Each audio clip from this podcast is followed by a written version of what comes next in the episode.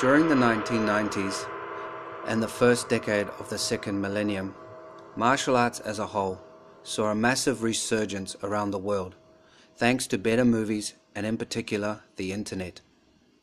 For those of us who started Baguazhang as a lonely niche style, we were pleased to be able to finally connect with other practitioners of the style around the world. While not all the connections have been pleasant, it has allowed us all to compare notes and in the process allow for the updating of stagnant ideas and experiences, thereby renewing the martial arts pledge to remain relevant to the art and relevant to the times we live in. It has proven through numerous medium to be more than a museum relic of a bygone era. And in fact, many Baguazhang concepts have shown themselves to remain consistent with current scientific findings.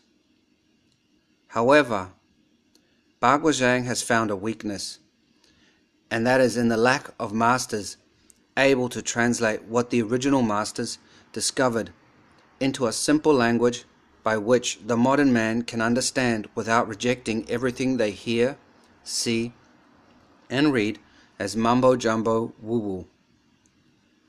For Baguazhang has gone international and now lies beyond the confines of Chinese sensibilities.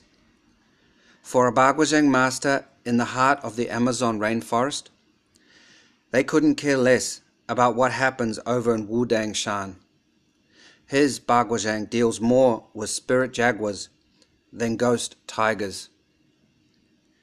By working to update the collective storehouse that is Baguazhang, we are even as a group helping to rebuild what was lost during the Cultural Revolution of the late 1960s and early 1970s, bringing back to China a way of life that to many there and abroad is only known as fiction.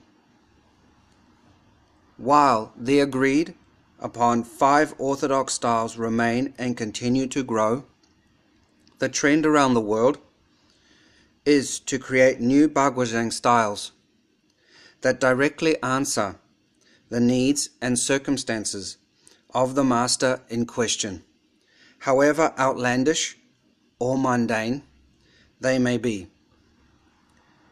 Master Dong Haichuan would be proud of what's happening.